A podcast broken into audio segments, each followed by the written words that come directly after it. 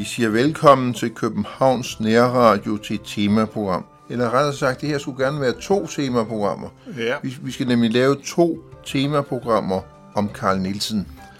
Og øhm, vi tager dem en af gangen. Øhm, gæst, gæsten i studiet hedder Mogen Sørensen, og emnet det er Karl Nielsen. Og jeg hedder Jesper Sten Andersen. Hvorfor er Karl Nielsen en af Danmarks største komponister? Altså man kan jo nok sige, at, at noget af det, der gør ham det største, det var nok, fordi han var en af de meget nyskabende på, på det koncertsatsmusikken, symfonier og sådan. Men samtidig har han jo virkelig også komponeret virkelig mange folkelige sange.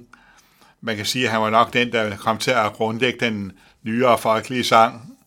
Og ja, man siger reddet faktisk fællessangkulturen, i hvert fald i nogle år i hvert fald.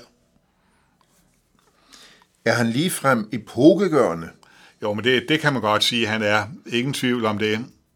På hvilken måde? Altså, han var jo den, der sådan nok førte mange af strømningerne fra udlandet til Danmark, altså klassiske musikstrømninger.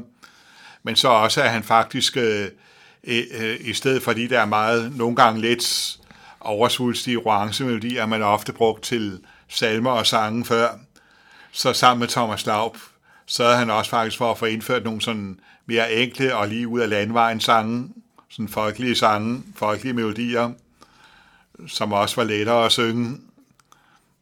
Så på den måde kan man også sige, at han var epokegørende. Sådan, altså både i koncertsalen, men også der, hvor man synger fællessang. Det gælder også kirken, og, men også højskolerne, og hvor man ellers gør det. Ja, nu lavede Karl Nielsen, han skrev jo musik. Var der nogen, der lavede tekster til Karl Nielsens musik? Ja, men det, det var der mange. Altså, eller rettere sagt, det, det var egentlig mest nogle digte, der var skrevet, tekster, der var skrevet, som oprindeligt ikke var, var tænkt til at skulle være sungne, men som han så fandt på at skrive, sætte musik til. Eller også, havde der, eller også var der andre melodier til den før, som han ikke synes var så let at synge. Så satte han også melodier til dem. Hvor og hvornår blev Karl Nielsen født? Karl Nielsen blev så født på Fyn, den nordlige del af Fyn, ude på landet, og det var i 1865, året efter vores forsmedelige nederlag ved Dybel. Det er jo ikke så længe siden, vi har fejret jubilæum for det, hvis man kan kalde det at fejre, eller menes, at det skete. Det, og det, han var så faktisk øh, søn af en spillemand, der hed Niels Jørgensen. Det var dengang, man stadigvæk fik farens fornavn til efternavn. Så Nielsen betyder jo søn af Nielsen. Ja, det er gamle dage. Jeg er klar, jeg er klar over, det er gamle dage, vi taler om. Ja, det er det. Er, ja. Og, og hans mor hed Kirstine Jørgensen, og faren han var altså faktisk spillemand, så det var faktisk musik brugt til et bestemt formål, man dyrkede der, nemlig til fest og folkedans. Hvordan var Karl Nielsens opvækst? Altså, når man læser hans erindringer, den fynsk, min fynske barndom, så har det faktisk alt i alt været en lykkelig opvækst. Og det, øh, han, han udviser jo disse rendringer faktisk et vist skrivesalat, må man sige. Men der kan man i hvert fald se, at han har sådan, i hvert fald haft en god barndom og, sådan, og med gode forældre. Også selvom han så har haft søskende, der har, har, har, er døde tidligt. Ja, og man skal jo tænke på, at det var stadig, der var stadigvæk stor tendens til børnedødelighed den, på det tidspunkt. Selvom der var begyndt at komme medicinske fremskridt, der begyndte at mindske, så var det stadigvæk almindeligt. Ja, den der min fynske barndom, den er også blevet kendt, altså som bog betragtet. Det er den, ja. Og det er forståeligt nok, fordi når man læser den, så kan man undre sig over, at det, han ikke blev forfatter lige så meget, som han blev komponist. For han udviser faktisk et, et rimelig godt skrivetalent. Og det er en, og jeg vil sige, det er en meget charmerende barndomsregningsbog, det må man sige. Så han var nærmest lidt, lidt kunstnerisk, uanset om det drejer sig om at skrive musik eller forfatte en bog. Jamen, det, det kunne man sige, han var ja. Og han interesserede sig jo også som voksen sådan for kunst all around, også for billedkunst og litteratur og sådan. som også jeg nævnte, det var jo forskellige digte, han godt kunne lide, han faktisk valgte at sætte musik til. Hvem var forældrene? Kan du sige lidt, lidt ord på dem? Ja, altså nu har jeg jo nævnt navnene på dem. Altså Niels Jørgensen, som jo var spillemand, men faktisk også regimentsmusiker. Han, han var ikke sådan, han var vist en sådan meget formelt mand, men altså, og kunne nogle gange godt komme med nogle lidt barske udtalelser. Men, alt i alt det virker det til, at den lille Karl har været glad for ham. Og, og moren har også sådan set. I gamle dage, der var en mor jo hjemmegående. Var hun også det? Det var hun helt. Altså her må man sige, og, og det er jo klart også, når det er på landet, så er det jo meget oftest, og især på det tidspunkt, det gammeldags familiemønster. Ja. Det, altså hun var hjemmegående, og, og faren, ja, han arbejdede jo så i marken, eller på teglværket, som der var et, et, absæt på. Hvornår blev Karl Nielsens interesse for musikvagt? Det, det var faktisk hver, der var en dag, og det fortæller han også meget morsomt om i min fynske barndom, at hans far fik ham, lavet ham få lov til at holde violinen, og så begyndte han selv at finde tonerne på den, og, og faktisk fandt han hurtigt ud af, hvor det skulle lægges, så det, man spillede en bestemt melodi. Og, og faren gav ham så også lov at prøve trompeten lige frem. Blev han trompetspiller så? Ja, det gjorde han, ja. Fordi ja, fra, fra da han var barn af, hvor han så lærte at spille violin af sin far, så kom han faktisk også som barn med i spillemandslaget. Og, men fra 14 til 18 år, der var han med, med i regimentet som signaltrompeter. Så, så det var simpelthen musik brugt til et bestemt formål. Men han allerede som barn af komponerede han faktisk en, en lille øhm, folkedans. Jeg tror nok, det var en skottis, som han, har, som han så gengiver på noder i min fynske barndom. Og den er meget rytmisk speciel. Så hans far sagde også til ham, med de narestreger, du har lavet den, kan folk jo dårligt nok danse til den. Skulle vi tage et stykke musik? Hvad er det første, vi skal lytte til? Ja, fordi han har jo så også sat musik til flere af vores salmer, og der synes jeg, at vi skal høre en, som vi, vi synger ret ofte med melodi af Karl Nielsen. Min Jesus lad mit hjerte få. Tekst af Grundtvig. Min Jesus lad mit hjerte få en sådan smag på dig,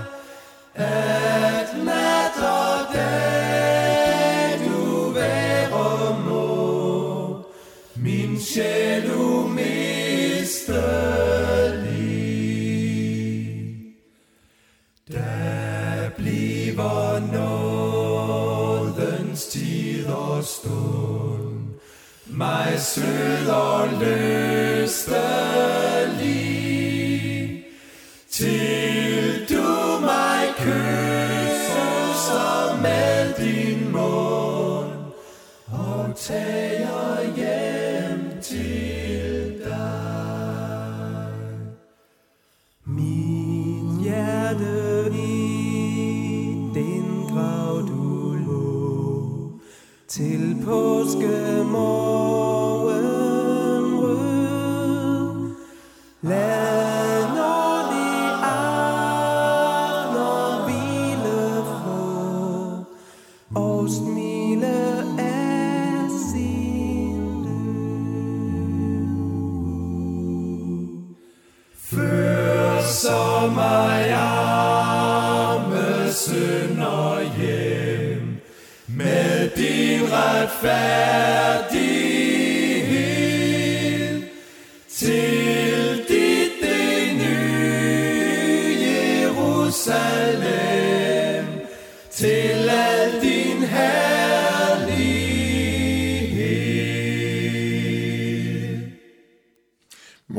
Sørensen fik Karl Nielsen nogen musikalsk uddannelse. Det gjorde han. For 18 år, så fly, som 18-årig flyttede han til København og kom ind på det kongelige musikkonservatorium. Det minder lidt om H.C. Andersen. Han flyttede også fra Fyn til København. Også Ja. ret ung alder. Ja, faktisk, at der, der kan man sige, at der er visse ligheder der er mellem de to. og de har, de har jo også på hver deres felt haft stor betydning, kan man mm. roligt sige. Så ja, så Fyn har sat sit mærke på, på Danmarks kulturelle landskab, kan man sige. Med, med, altså, han kommer altså i hvert fald ind på konservatoriet, hvor han dels studerer komposition, men også har violinen som hovedinstrument. Det, du sagde, da han var dreng, der spillede han på en trompet. Nu har han altså skiftet til violin. Ja, og nu spiller mm. han også violin til folkedans. Ja. Men det er jo en lidt anden form for violin med klassisk violin. Ja, der er forskel. Ja, okay. Der, der er forskel, ja. Nu var, nu var Karl Nielsen, han var så en ung mand. Hvad lavede han i studieårene? Altså, han kom jo faktisk i flere af de kulturelle kredse. Faktisk også i de kulturradikale i kredsen omkring Brandes. Ja, det er altså Georg Brandes, vi taler om nu. Georg Brandes, ja. ja. Og de kulturradikale. Ja. Nu sidder vi jo i en kristen radio, så jeg kunne da tilføje, kan man tænke sig noget værre? Nej, det, det kan man ikke, ikke ud fra vores synspunkt. Nej, det, det er ikke lige frem øh, fremme missionsfolk. Det, er, det, det, det er, er nærmest det. det stik modsat. Ja, ja, og man kan undre sig lidt over, når man både læser har nogle af Brandes udtalelser og mange andre kulturradikale, at, det, at de værner jo faktisk omkring deres ateisme med næsten religiøs glød. Sig mig, når han nu kom i de der kredse, læste han så i Bibelen alligevel? Det gjorde han jo så alligevel. Måske ikke lige på det tidspunkt der, men når han havde kriser i sit liv, så læste han alligevel i Bibelen. Og han kendte den jo faktisk, fordi i nogle af hans breve kan man jo også godt se, at han henviser til den. Så øhm, han har nok alligevel, øh, uanset påvirkningen, der er som ung fra de kulturradikale, har han nok alligevel haft en eller anden form for kultur, øh, kulturkristendom. Han har haft noget med i bagagen hjemmefra, om jeg så må sige. Ja, det tror jeg roligt, man kan sige. Nu, nu var han jo ung. Fik han nogen kone? Jamen, det gjorde han, og, ja, og der skal vi jo selvfølgelig have med, at på et eller andet tidspunkt, der tager han så afsted på efteruddannelse i konservatoriet til Paris, hvor han bliver præget af den nye retning der i symbolismen.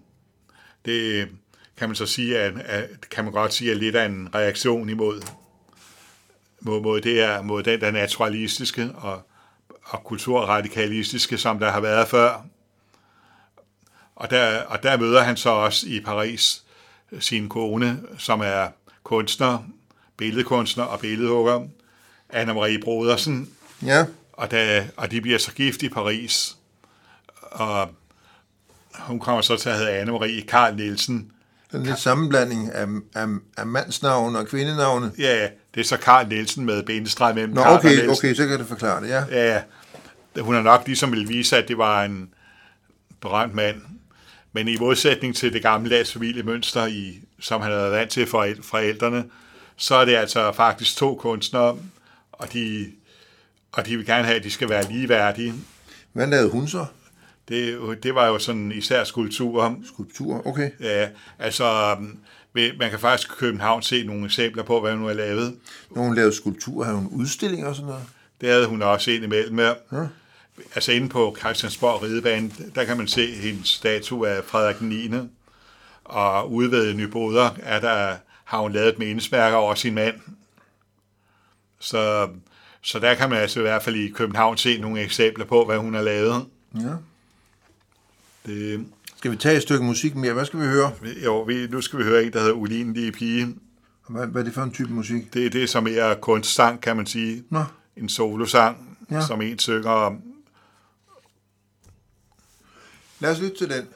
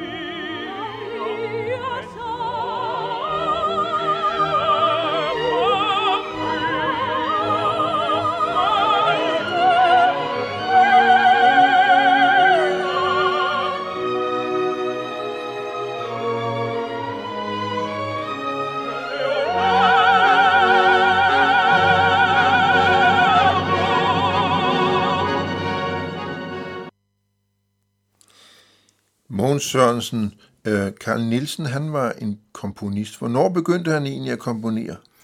Ja, han startede jo så faktisk med at komponere i Paris. I første omgang, sådan i... øh, Han startede, hans første komposition er jo den der lille suite for stryger, som jo nok er, er rimelig kendt. Og her, og her er han stadigvæk sådan, står han stadigvæk solidt plantet i 1800-tallet, altså den romantiske musik. Flyttede han der ned for at lære at komponere? Hvad gjorde han? Nej, han flyttede ned simpelthen for at følge med i kulturlivet dernede. Nå, han gik ikke på noget universitet eller noget? Nej, det gjorde han ikke. Nå, okay. Men han, med, med i løbet af en tid, så påvirkes han faktisk af de nye franske strømninger, sådan som DBC. Mm. Og, og så man kan sige, at hans musik begynder at blive præget af, at han begynder at bryde lidt med dur- og mål-systemet. Ja. Og vende tilbage til, til de middelalderlige tonarter, som vi plejer at kalde kirketonarterne. Ja. Det, det, er jo, det er jo nok sådan især under påvirkning af, at han hører DBC dernede. Og så, øhm, så, der, så der begynder man at kunne sige, at han efterhånden begynder at bevæge sig ud af 1800-tallet. Og, og måske kan man jo også godt sige, at han begynder at, at fjerne sig lidt fra kulturradikalismen fordi nu er kulturradikalismen jo nok heller ikke ligefrem den mest musikvenlige øh, ideologi, der findes. Så det, det, det kan være lidt svært at, at, at forsvare musikken som kunstart netop i, i den ideologi. Det tror jeg, det tror jeg roligt, man kan sige, det er. Han, han bliver mere og mere påvirket sådan af, af for eksempel de symbolistiske digter. Så det er meget typisk, at selvom han så har startet med at skrive øh, melodier eller sange til digter E.P. Jacobsen, så, så begynder han lige pludselig at skrive musik til Ludvig Holstein. Sig mig, Karl Nielsen, han var en ung mand. Hvornår blev han egentlig færdig med sine studier? Det, det var jo som 18-årig. Nej, det kan da ikke passe. Det var, det, han var 18-årig, da han begyndte. Hvornår blev han færdig? Når jeg som 21-årig blev han færdig, ja. Kunne man blive færdig i løbet af tre år med det? Det kunne man godt. I dag tager det fire år på konservatoriet, men dengang tog det kun tre år. Det gik hurtigt, okay. Ja. Og det var 1890, vi taler om. Ja, det er det. Er. Når han nu fik, når han nu var færdig med, med sin uddannelse, fik han så noget arbejde? Ja, han fik jo arbejde faktisk med at, at dirigere på, på, det, på det kongelige teater. Og det var så ikke kun operaen, han dirigerede, men også når at det kongelige kapel skulle have rene symfoniske koncerter indimellem. Ja. Men det var vist noget med, at han var vist ikke det helt store som dirigent. Når der var musik, der ikke var rigtig sagde ham noget, så, så kom han ofte ud i en tankeflugt. og, så glemte han at dirigere. Han, han fik også... På han lyder lidt håbløs, synes jeg. Ja, det, det, det var han så nok også som dirigent. Han fik også på hattepult. Ja, det kan jeg forestille mig. Det kan jeg, hvis han glemte musikken. ja. Så, det er ikke så heldigt. nej. Oha. Så, så de er, det at dirigere var nok ikke lige hans stærke side. Det kan man så til gengæld sige, at komponistvirksomheden var. Okay, hvordan gik det så med at komponere? Det, det, det gjorde han jo så meget flittigt. Og, og, og begyndte så også faktisk at komponere uh, symfonier. Det blev til seks symfonier i alt i løbet af hans levetid. Ja. Og der er måske mange, der godt kender hans symfoni nummer to, der, der hedder De Fire Temperamenter, som er bygget over de der fire temperamenter, man har fra de gamle grækere. Altså den koleriske og sangvinske og melankolske. Og hvad er det nu, den fjerde er? Den flematiske. Den, den tror jeg nok i hvert fald er temmelig kendt. Han, der er ingen tvivl om, han lavede nogle, han komponerede nogle værker af kvalitet. Det gjorde han der. Og paradokset er så samtidig med, at han var nyskabende der på til musik- og koncertsalen, så begyndte han også at interessere sig meget for den folkelige sang. For på det tidspunkt, der udgav Thomas Laub jo nærmest en, en samling af, af nye melodier til salmer, og hvor han også havde udgav en bog, Altså, hvor han teoretisk snakkede om, hvordan kirkemusikken skulle være. Den skulle forækles og, og ikke være de der sådan oversvanglige romancemelodier, som man havde brugt i 1800-tallet. Og, men hans men lav samling af, af salmemelodier, den roser Karl Nielsen i meget høje toner, og siger, se, sådan bør den folkelige sang være. Der bliver den virkelig peget på som idealet. Skal vi tage et stykke musik mere? Hvad skal vi lytte til nu? Ja, og det er jo så Jens Weimann, som har tekstet Evo her. Og det er jo også sådan en del af Karnelses virke, som vi så også skal snakke om. Vi lytter til Jens Weimann med, med Lille Muko.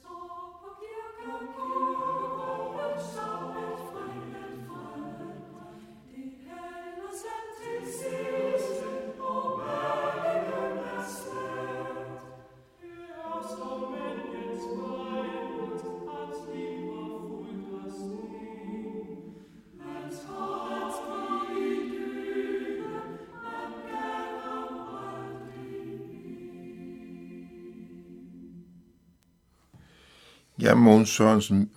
Øh, Karl Nielsen, han var komponist. Hvilken sammenhæng stod han i? Havde han for eksempel nogle kolleger som komponist? Jo, men det, det havde han jo. Der, der, var jo, der var jo mange. Og ja, og man, faktisk er han jo født lige præcis samme år, som, øh, som den finske komponist Jean Sibelius. Ham har vi jo også planlagt et program om. Men det, så, og de to mødtes faktisk ind imellem. Ja.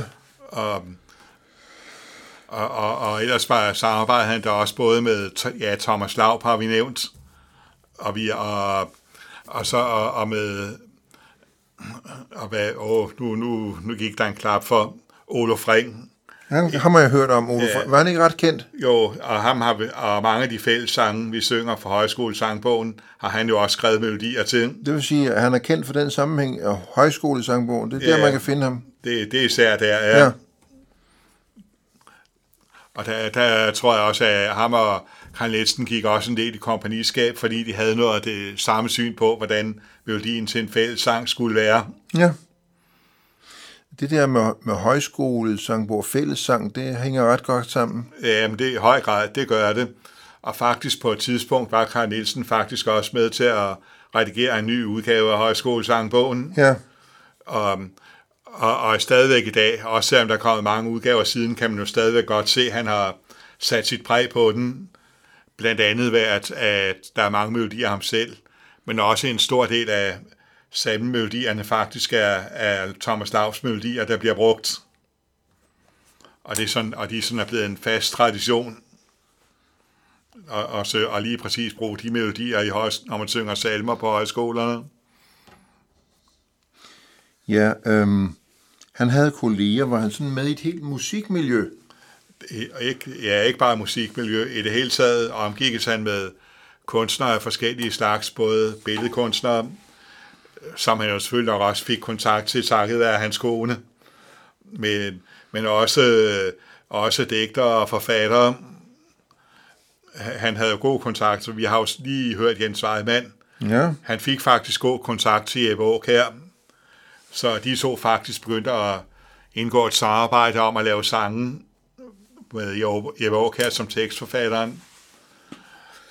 Og de sange, de blev faktisk også yderst populære, så det var lige før man kunne sige, Nielsen Åk her, det var sådan et, okay. et populært komponistpar, et populært sangerpar, ligesom senere for eksempel Lennon og McCartney.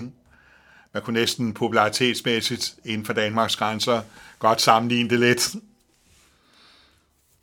I popularitet altså. Altså, kan man ikke godt konkludere, at Carl Nielsen var et åndsmenneske? I høj grad, det, det kan man ikke være i tvivl om. Var han ikke blevet komponist, så var han blevet noget andet øh, kunstnerisk. Ja. Helt klart. Det kan, det kan man ikke være i tvivl om. Det, det, det var hans rette element. Jamen, øh, øh, omgik kendte han også den rigtige forfatter og sådan noget. Helt klart, det gjorde han, ja. Det var sådan, det var miljøet i København, det kunstneriske miljø, sådan... Det var det, ja. Og, og der, men så, når vi siger i år, her, så er nu der også lidt forbindelser ud til det Jylland, det kunstneriske i Jylland.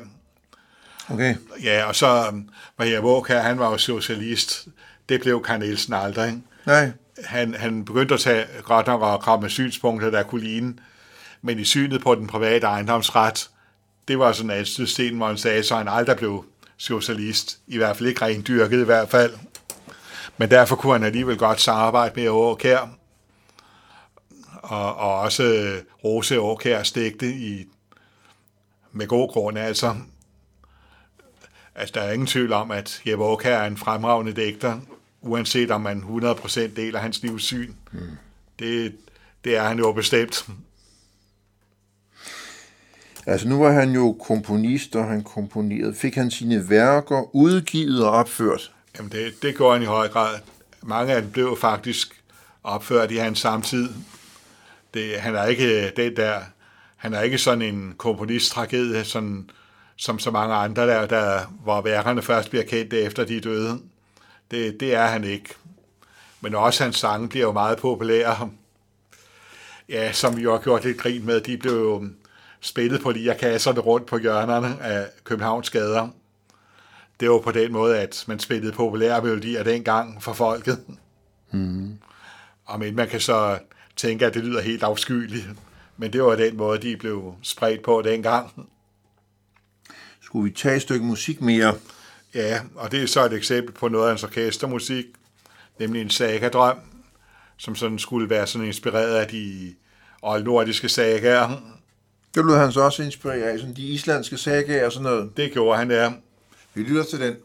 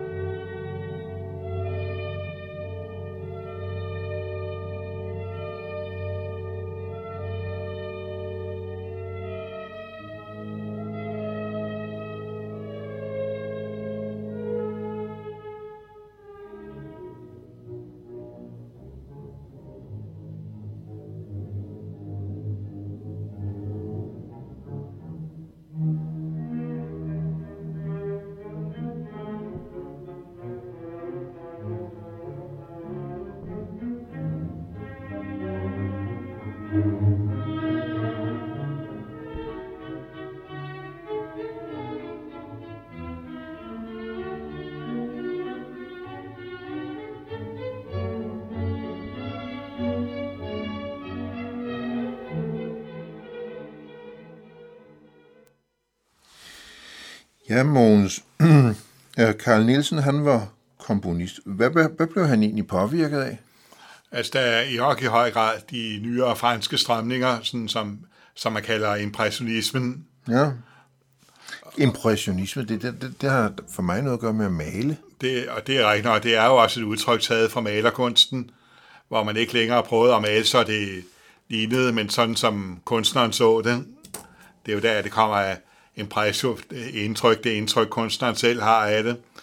Men det begyndte man så at kalde øh, for eksempel Debussy's musik, fordi man mente, det var en musikalsk udgave af, af impressionismen. Og, og det er nok især det, men ellers er, har Carl Nielsen jo ellers også haft Mozart som sit forbillede. God idé. Han er også pragtfuld.